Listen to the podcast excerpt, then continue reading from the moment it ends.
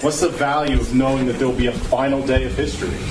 What changes your view of God and the world if you believe that life runs in a cycle uh, rather than having an endpoint? Um, does that, anybody need clarification on that, or are you ready to discuss? All right. Yeah. Yes.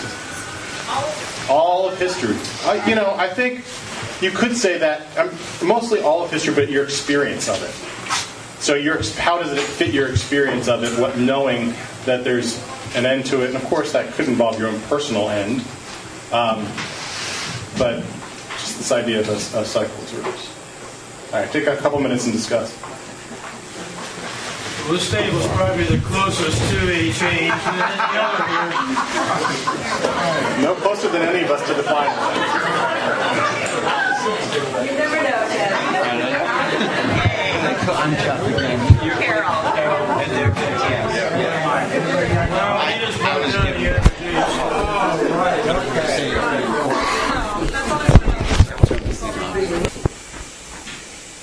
Heather? Uh, we didn't discuss it. I was just thinking, uh, because I just got, got here.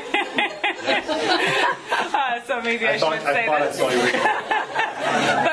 But, but I guess I was thinking um, that, that God will, like, he- it's now and not yet right now, but there will be the final day when, when all sin, there will, that he will be, um, what, what would you say when it's the final yet? You know, the, Yeah. um, Right. that everything is, Yeah, oftentimes times called the I found the right consummation. words. Yes, the consummation of, of everything. Completing all things. Yeah. That there will, yeah. yeah. Differences it make in now. Yeah. If, if, if everything were cyclical, it would be like get, having cancer, but never being cured. And I'm going to remission. What a great image, yeah. Oh, here Yeah. it is, here it is back again. Yeah. And it, no, that's not. what- Yeah, having an endpoint opens up a possibility of hope. Uh, of having having things not a cycle says there could be something new. So that's that's that's important. That's that's really profound. Any other thoughts? Yeah. I know for me personally, having deadlines in my life is, is really useful. Right. So, uh, like, something to know there will be a day. Yeah. Right. And that, but but you, what you're saying also is hear that because what what that means is this life now matters. Mm-hmm. And there's something about if it's over and over again the same that well does it really matter or is Groundhog Day? You know, have you ever seen that movie where he keeps waking up to the same exact day?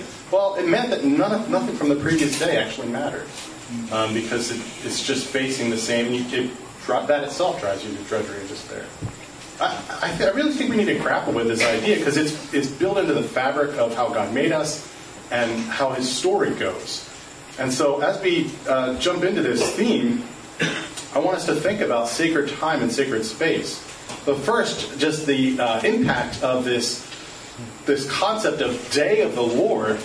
Uh, to uh, just say how pervasive it is, it, it appears over 200 times just in the prophets. And then you start mixing in all the other ways in which it's, it's hinted at or imaged uh, in other places, and it runs all over the place. I, I um, just have to say up front as a disclaimer, this is not going to be an exhaustive study of it. I got overwhelmed as I started catching all the, the trajectories and the. I thought, oh, whoa, I can't do this. This is going to be a series of like 20 different lectures. So it's as long as it is, but it's uh, just to you know tell you that it could be a lot more. But think about that. I think so often our view of God is that He's omnipresent, which means that He's everywhere, and that He's eternal, that means He's from all time. And sometimes that robs us of believing that God can actually be different in a particular place at a particular time. Does that make sense? I think we wrestle with that all the time when we think about worship. You know, okay, God's everywhere, so why even bother showing up here? But I, want to argue that Scripture always thinks about God acting in a special way and at a special time. And so sacred time actually should make sense just as much as sacred presence. And, and those things will interact as we think about the day.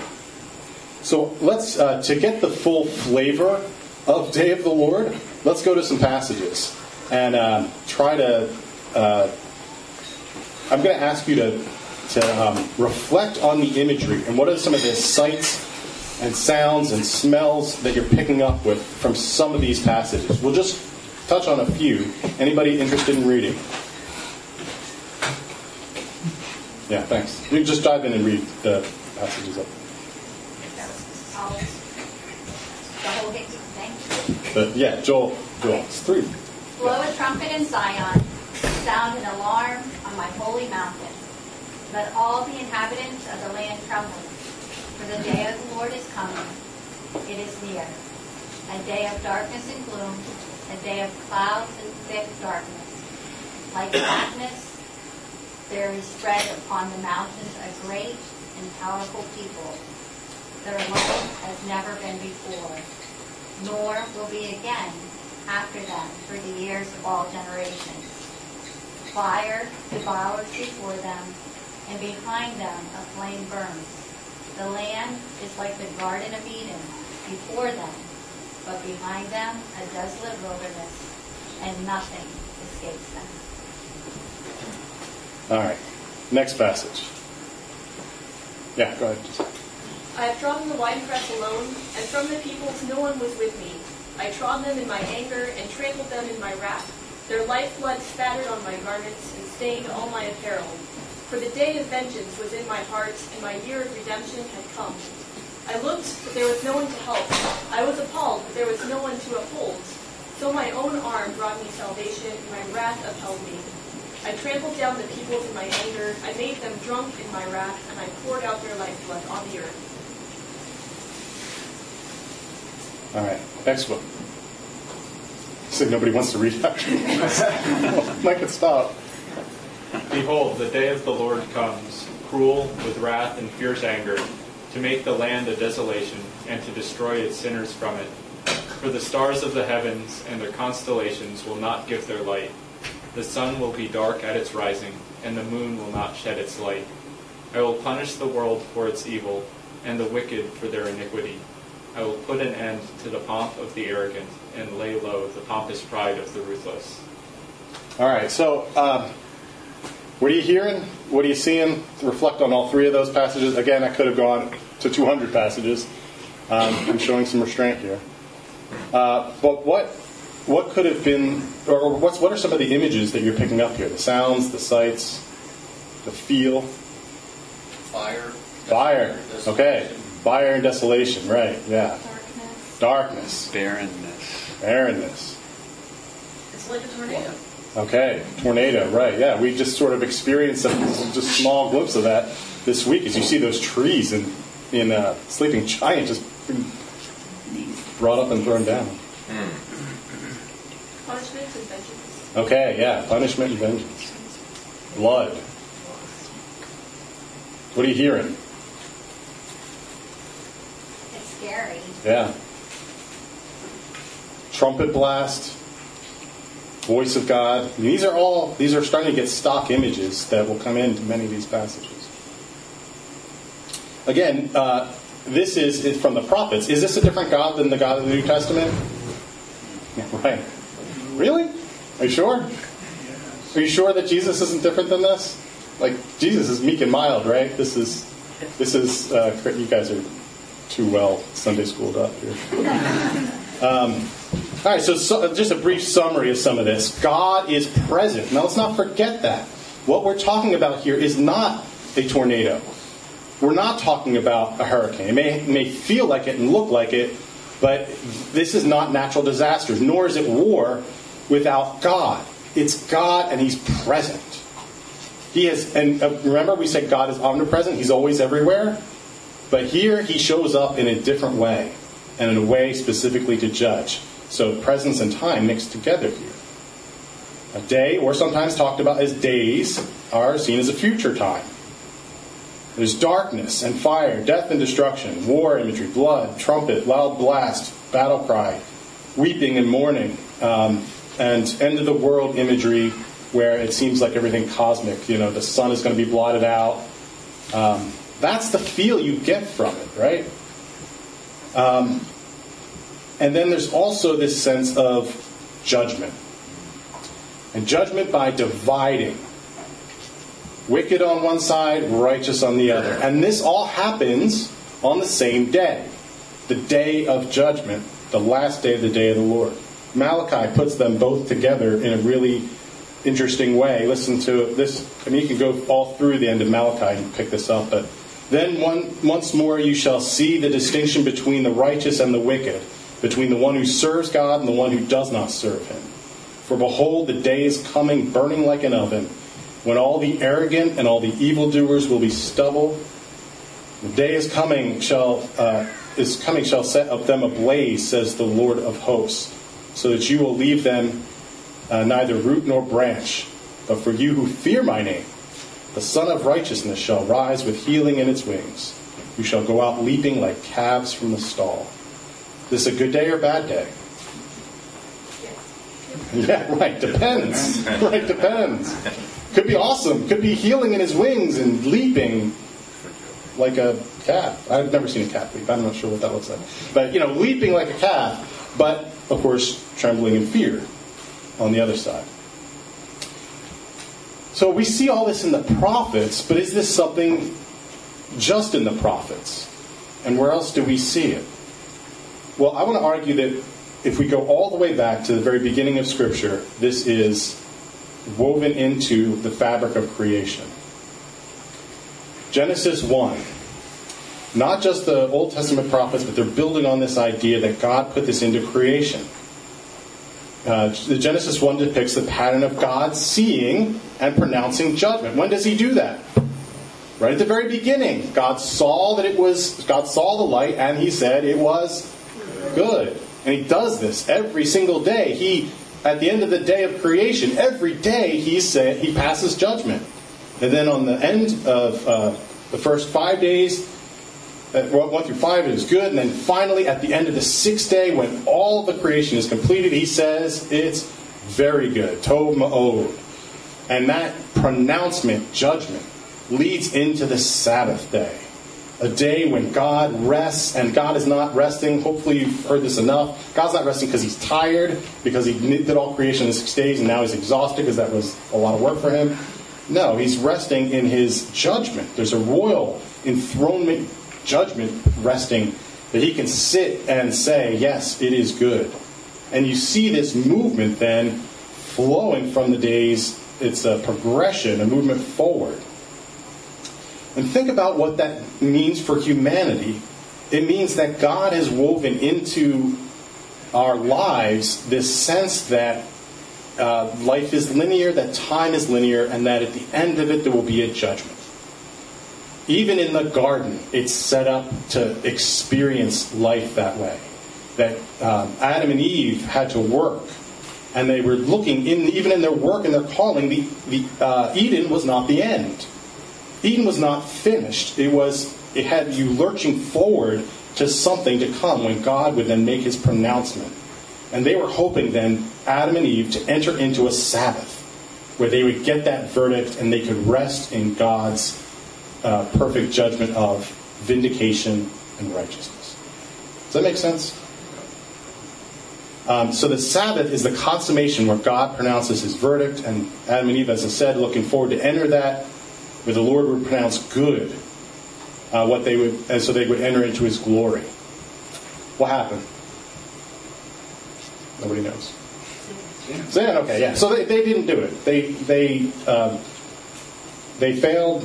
Um, the hope was that this one day, obedience or disobedience, they would reach the consummation judgment, but they failed.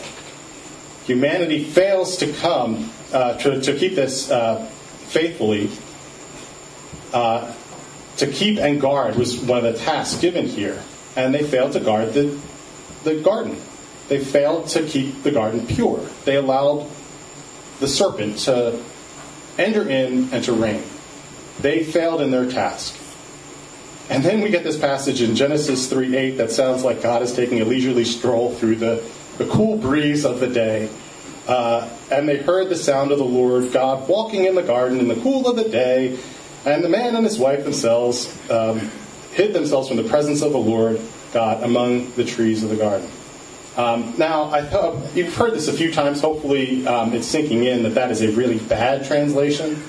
The cool of the day uh, really is the, the ruach of the day, the spirit. Could be translated wind, could be translated spirit, but uh, if we think about the presence of God coming in judgment to evaluate their works, as is what happens here once they sin, that should help us see that what is going on here is the spirit of the day. Not the cool of the day, the spirit of the day. Or perhaps the Spirit's day, or the Lord's day. Um, a day of judgment coming, where the Lord comes in to judge and to prosecute Adam, who def- uh, Adam and Eve who defiled the sanctuary instead of guarding it. How's that? Y'all tracking with that?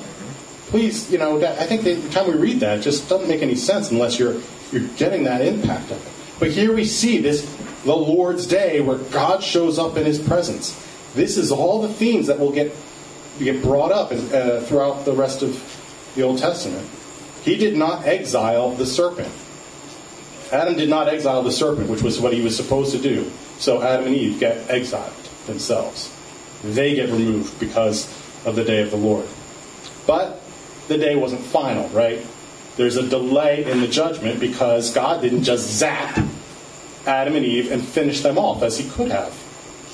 Um, the fall uh, might have been followed once uh, at once by a consummation of the curse that brought Judgment Day, but there's a delay, um, and the delay is due to divine compassion. God looked at His creation; He did not want humanity to end with the first parents, and in that delay, He introduced a new way of arriving at the consummation. And that new way is the plan of redemption. So there's a new way to get to glory, there's a new way to get to Judgment Day and not get condemned and that will be the plan of redemption that he will begin, even with Adam, that will last throughout Scripture. But he then is going to say that whole pattern of work and looking forward to Judgment Day is going to stay in Israel, as God is going to form a people. And that pattern is going to be the week, the Sabbath. The Sabbath remains for Israel as a weekly pattern think about how in the Old Testament you'd view the week. It's like the history of the world in miniature. Really, I mean, think about that. You start Monday, you do your work, you work hard. And Some of you think about that of your life now. you work really hard and you're living for the weekend, and finally the weekend's there, and yay, I can rest and relax. Uh, we'll get to why that's an unbiblical view of how you should think about your life. But many of us, that's how we think about it. But that type of the way it's woven in there is that we're working to get to that judgment. In miniature, this uh, this whole thing, and even if you want to back out from the week, they think about this in, as far as years. And the 50th year, the seven, seven sevens, you know, 49 years, and then your 50th year would be a year of jubilee. And there, debts are forgiven, slaves are free, the land is healed.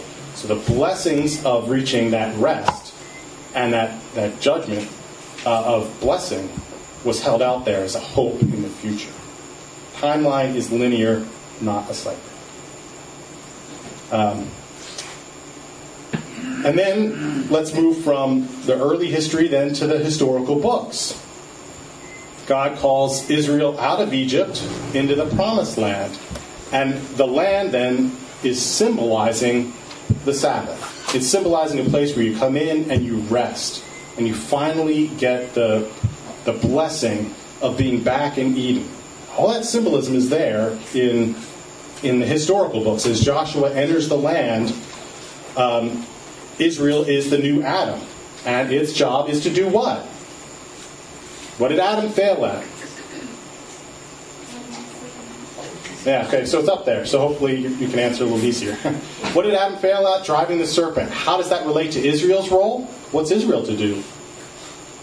Get all the snakes out of the promised land. St. Patrick, right?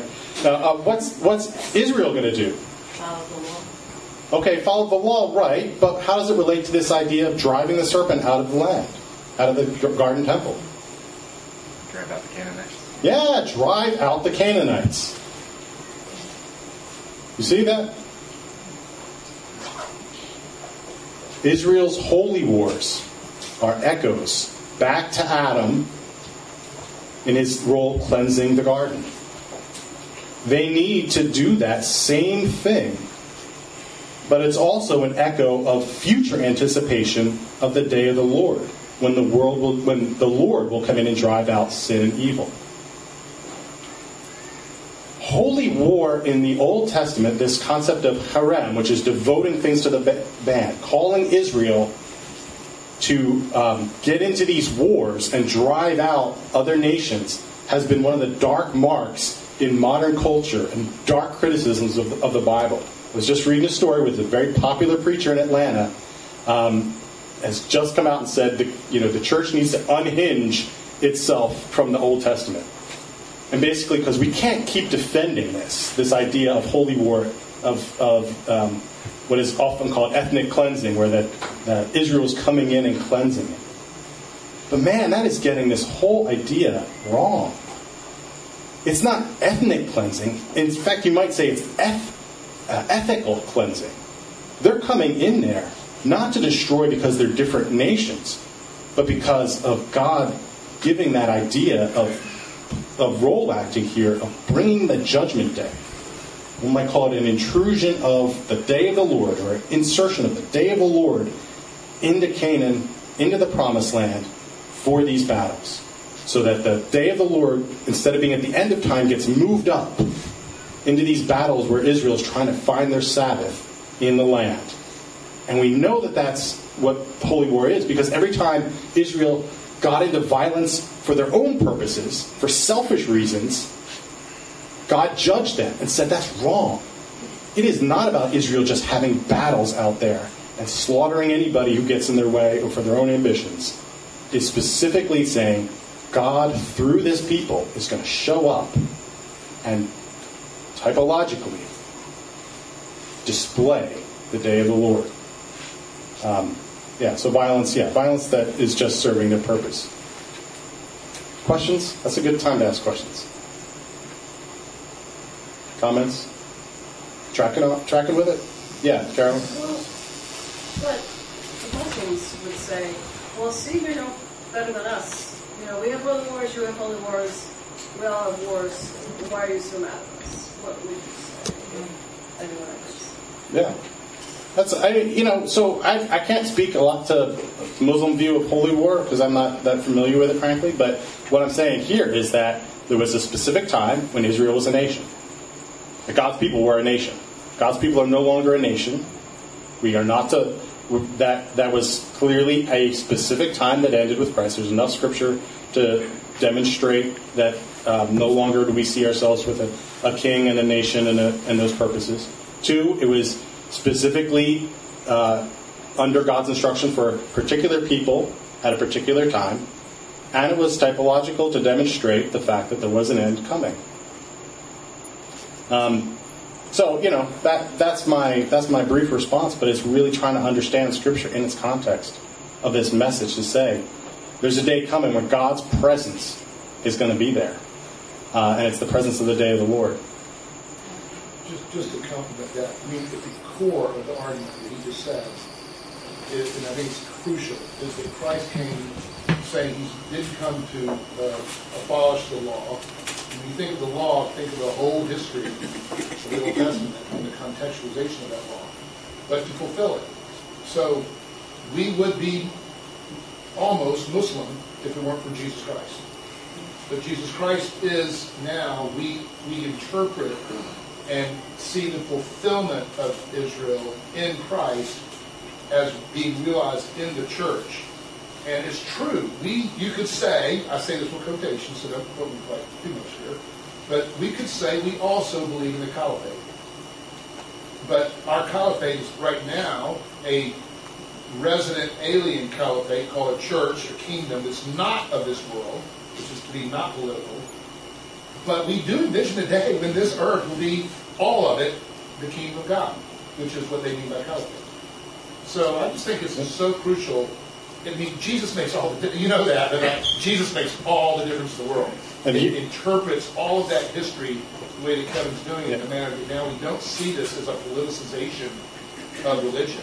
If you didn't have Jesus, you would see the whole Testament as nothing but a politicization of religion. And, and holy war would be just that, acts of political actions.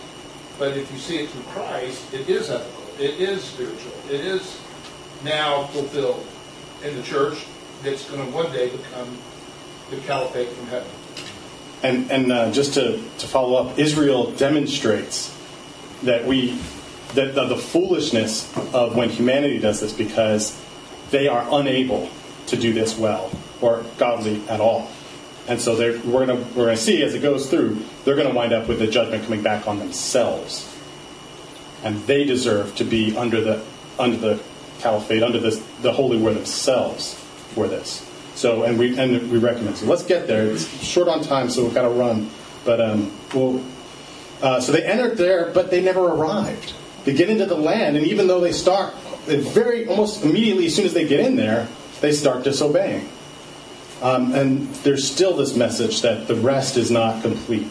Uh, Hebrews makes that case. Joshua enters, but they're not given rest. They still look forward to a day of the Lord and where God would come and bring that.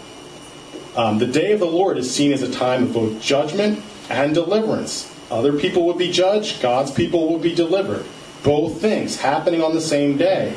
God's people vindicated, healed, blessed.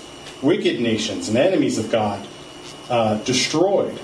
A nation subdued and brought. So sometimes you have the destruction, and then you also get these images where those nations then get brought and flow to Israel and flow to Israel's God and get incorporated in. That's why a lot of Old Testament, it sounds like preaching the gospel to the far off nations. The, the image is them flowing in and bringing their treasure to, the, to Yahweh. Um, a wonderful graphic here. Um, just clip art is back. Uh, but this, the way they saw and looked forward to it, saw it as one day. Hang on to that. Um, the day of the, of the Lord um, brings blessing, um, milk and honey and wine and, and, celebration. Day of blessing for Israel. Um, a key will be resurrection. So um, Isaiah 26, your dead shall live, their bodies shall rise. Uh, you will dwell in, in you who dwell in the dust of the earth. Awake and sing for joy, for uh, your dew is a dew of light, and earth will give birth to its dead. This will happen at the end of time, and who's it going to happen to? Everybody, yeah. Yeah. Ezekiel 37, Daniel 2, uh, 12 2 says the same thing. Resurrection is a sign of the day of the Lord. Hold on to it. Um, judgment to other nations, punish the world in evilness. And sometimes it's not even called the day of the Lord, it's called the day of the uh, Amorites, or the day of the Midianites, or the day of the Egyptians.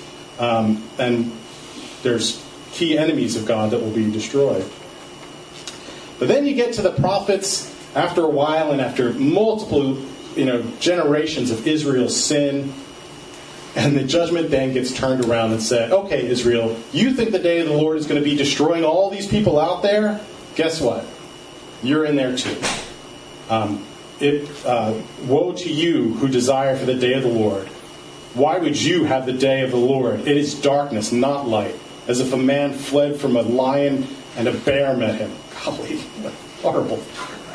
Or went into the house and leaned his hand against the wall and a serpent bit him. Uh, it's the day of the Lord in darkness and not light uh, and gloom within it. I hate your, I hate, I despise your feasts. I take no delight in your solemn assemblies. Gearing away to say, no longer is this just those people out there, it is you. And the response is exile crisis happens when the prophets started to indicate that Israel is going to face condemnation and not blessing on the day of the Lord. And what happens to them? It's what happened to it's what happened to the serpent, it's what happened to Adam and Eve. They get kicked out of the land. They get brought out to Assyria and to Babylon, and this judgment falls on them. And then John the Baptist shows up. I'm moving quick, guys. Uh, John the Baptist shows up and then preaches, flee from the wrath to come, and calls Israel to repentance. And then we get to Jesus. Now, Jesus is going to preach his first sermon in Luke 4. And here's his message The Spirit of the Lord is upon me. He is preaching from the text of Isaiah 61. He gets that specific scroll, he reads it. Spirit of the Lord is upon me because he has anointed me to proclaim the good news to the poor. He sent me to proclaim liberty to captives, recover the sight uh, to the blind, and to set at liberty those who are oppressed, and to proclaim the year of the Lord's favor. That's Jubilee, the year of favor. Uh, otherwise, Sabbath. You know, it's an extension of the Sabbath. He is ro- he, then he rolled. Then Jesus rolled up the scroll, gave it back to the attendant, sat down, and the eyes of all in the sanctuary were fixed on him, and he began to say to them, "Today, today, this scripture has been fulfilled in your hearing." Wow. What's he saying? Saying the day of the Lord has come. That's a passage talking about the end of time, this amazing last day. Except if we read the whole text, Jesus preaches the whole of this, except he leaves off this last clause in verse 2 and the day of vengeance of our God. Why did he do that? Aren't we supposed to preach the whole mess? Imagine if I preached a sermon, but I, I preached that whole thing, talked about the dusting, and then I cut off, I didn't mention that last. You know, I'll be coming up, wait a second, preacher. You missed this last clause here, and that sort of changes the feel to it, doesn't it? Doesn't it change the feel a little bit to this day? What's his point? Well, Jesus is trying to explain here that the day of the Lord, which you saw as one time, is now actually a not a now and not yet. There is a division. What seemed as though one one piece. Instead of calling down God's judgment and driving out the Gentile nations, Jesus commands us to do what with our neighbors? To love them, to love our enemies. This is not the time for, for judgment. Instead, they're called to take the plank out of their own eyes. Jesus rebukes his disciples who want to call down fire from heaven. Disciples, it takes a long time for them to get this. But when they get it, it's, uh, it's profound. Throughout the New Testament, we're told that um, you know these are the last days. When are the last days? You're in them now, and not yet. But not everything predicted about the last days is present now. So, like I said, the prophets saw this as one um, event, but in reality, it's two events. So, what they perceived as one mountain, as a, there's a New Testament scholar that depicts this as, they looked at it and they saw a mountain, but really what it was was a mountain range. There's, there's the blessing and the judgment. And the day of the Lord, as the prophets saw them and mixed it all together in one, when it comes to the New Testament, we see this, um, we see this divided in two, at least. What's the sign that we know it's the day of the Lord? Resurrection. It was there in the Old Testament, except resurrection didn't happen to all people at the end of time. It happened to one person in the middle of time. It happened to Jesus. But that was a sign that things were now the day of the Lord. We enter this consummation. What happens to the Sabbath? It's no longer the seventh day. When is it now? The first day. What's the significance? It's called now the Lord's Day, the day of the Lord, Lord's Day, same concept. What's the significance of going from six days of work, entering into rest, to resting on the first day that leads you into the work week? What's the difference between those two?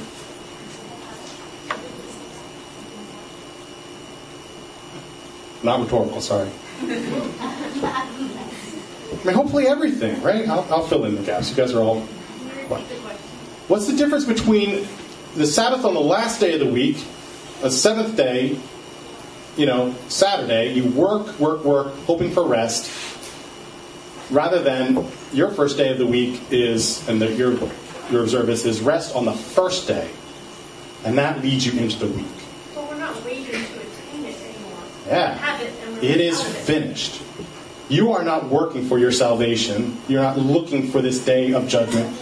And of course, uh, too, not enough time to explain how Israel worked that all out, but not looking for that judgment to come. You now live out of the final judgment given to you. You are justified. You are blessed. And that needs to shape all the work you do through the week.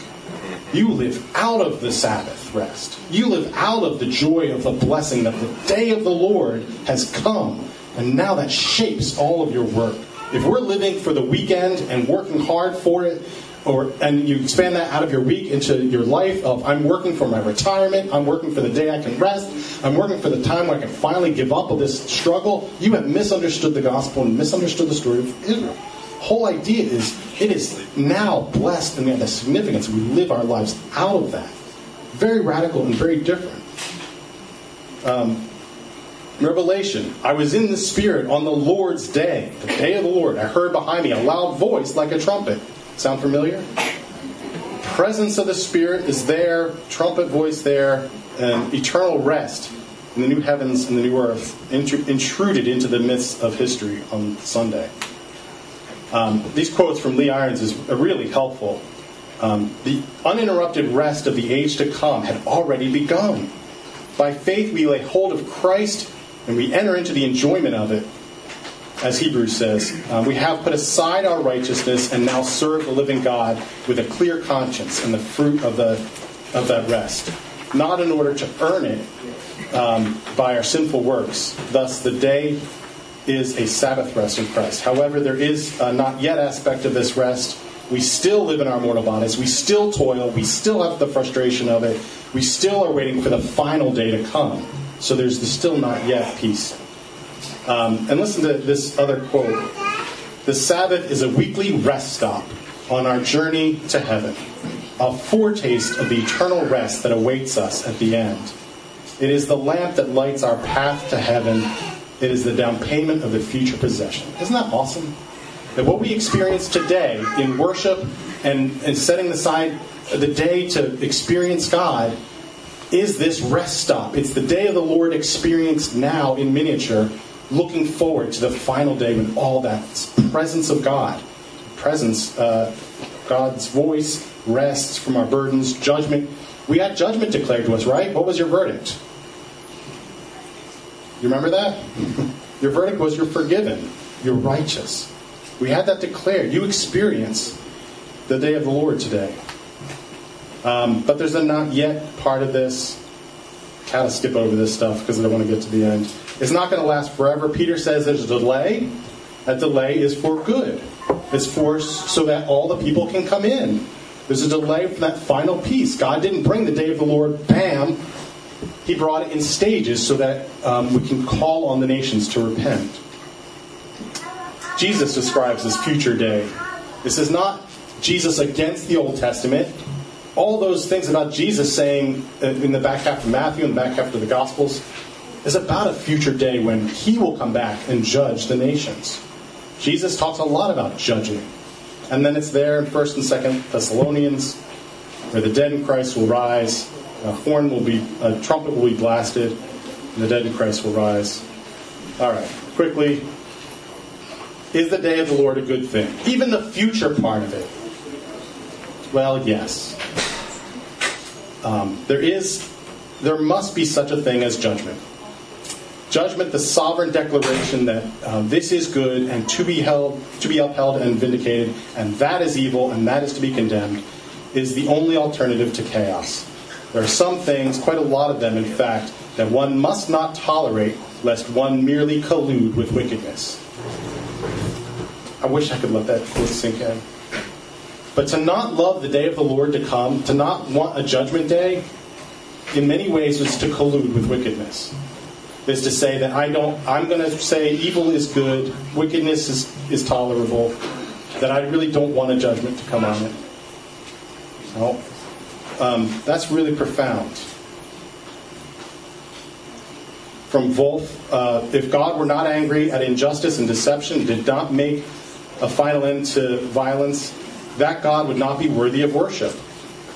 The only means of prohibiting all recourse to violence by ourselves, the only reason resistance from me to go out and get vengeance is the insistence that vengeance is legitimate only when it comes from God. My thesis that the practice of nonviolence requires a belief in divine vengeance will be unpopular to many in the West. But, I love this line, but it takes the quiet of a suburban home for the birth of this thesis that human nonviolence results from the belief in God's refusal to judge. In the sun scorched land, soaked in the blood of the innocent, it will be it will invariably die with the other pleasant captivities of the liberal mind. He's saying that man, if we don't, if we're never facing injustice and violence in our own life, we're never going to understand this desire for God to uh, to be just. All right, I'll, I'll end here. Uh, I got a couple other quotes about the desire and its impact on our reaching loss. But questions about Day of the Lord? Yeah, all right. It's a lot. Um, if you can read through these as it gets online, but um, but let me. Yeah, when does it happen? Yeah. Uh, the Lord is like a thousand years, thousand years like him. Yeah. One of the keys here is we had our judgment Yeah. on the cross. That's why it's called Good Friday. So, so this extended period of time of the day uh, that started when Jesus said, "Today I've come to fulfill that."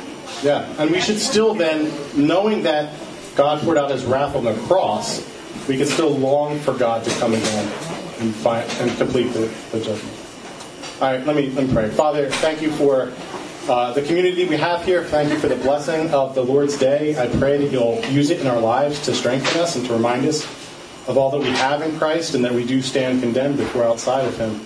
Bless our meal, our time together, um, as we share break break bread together. May it be rich and enjoyable. In Christ's name, Amen.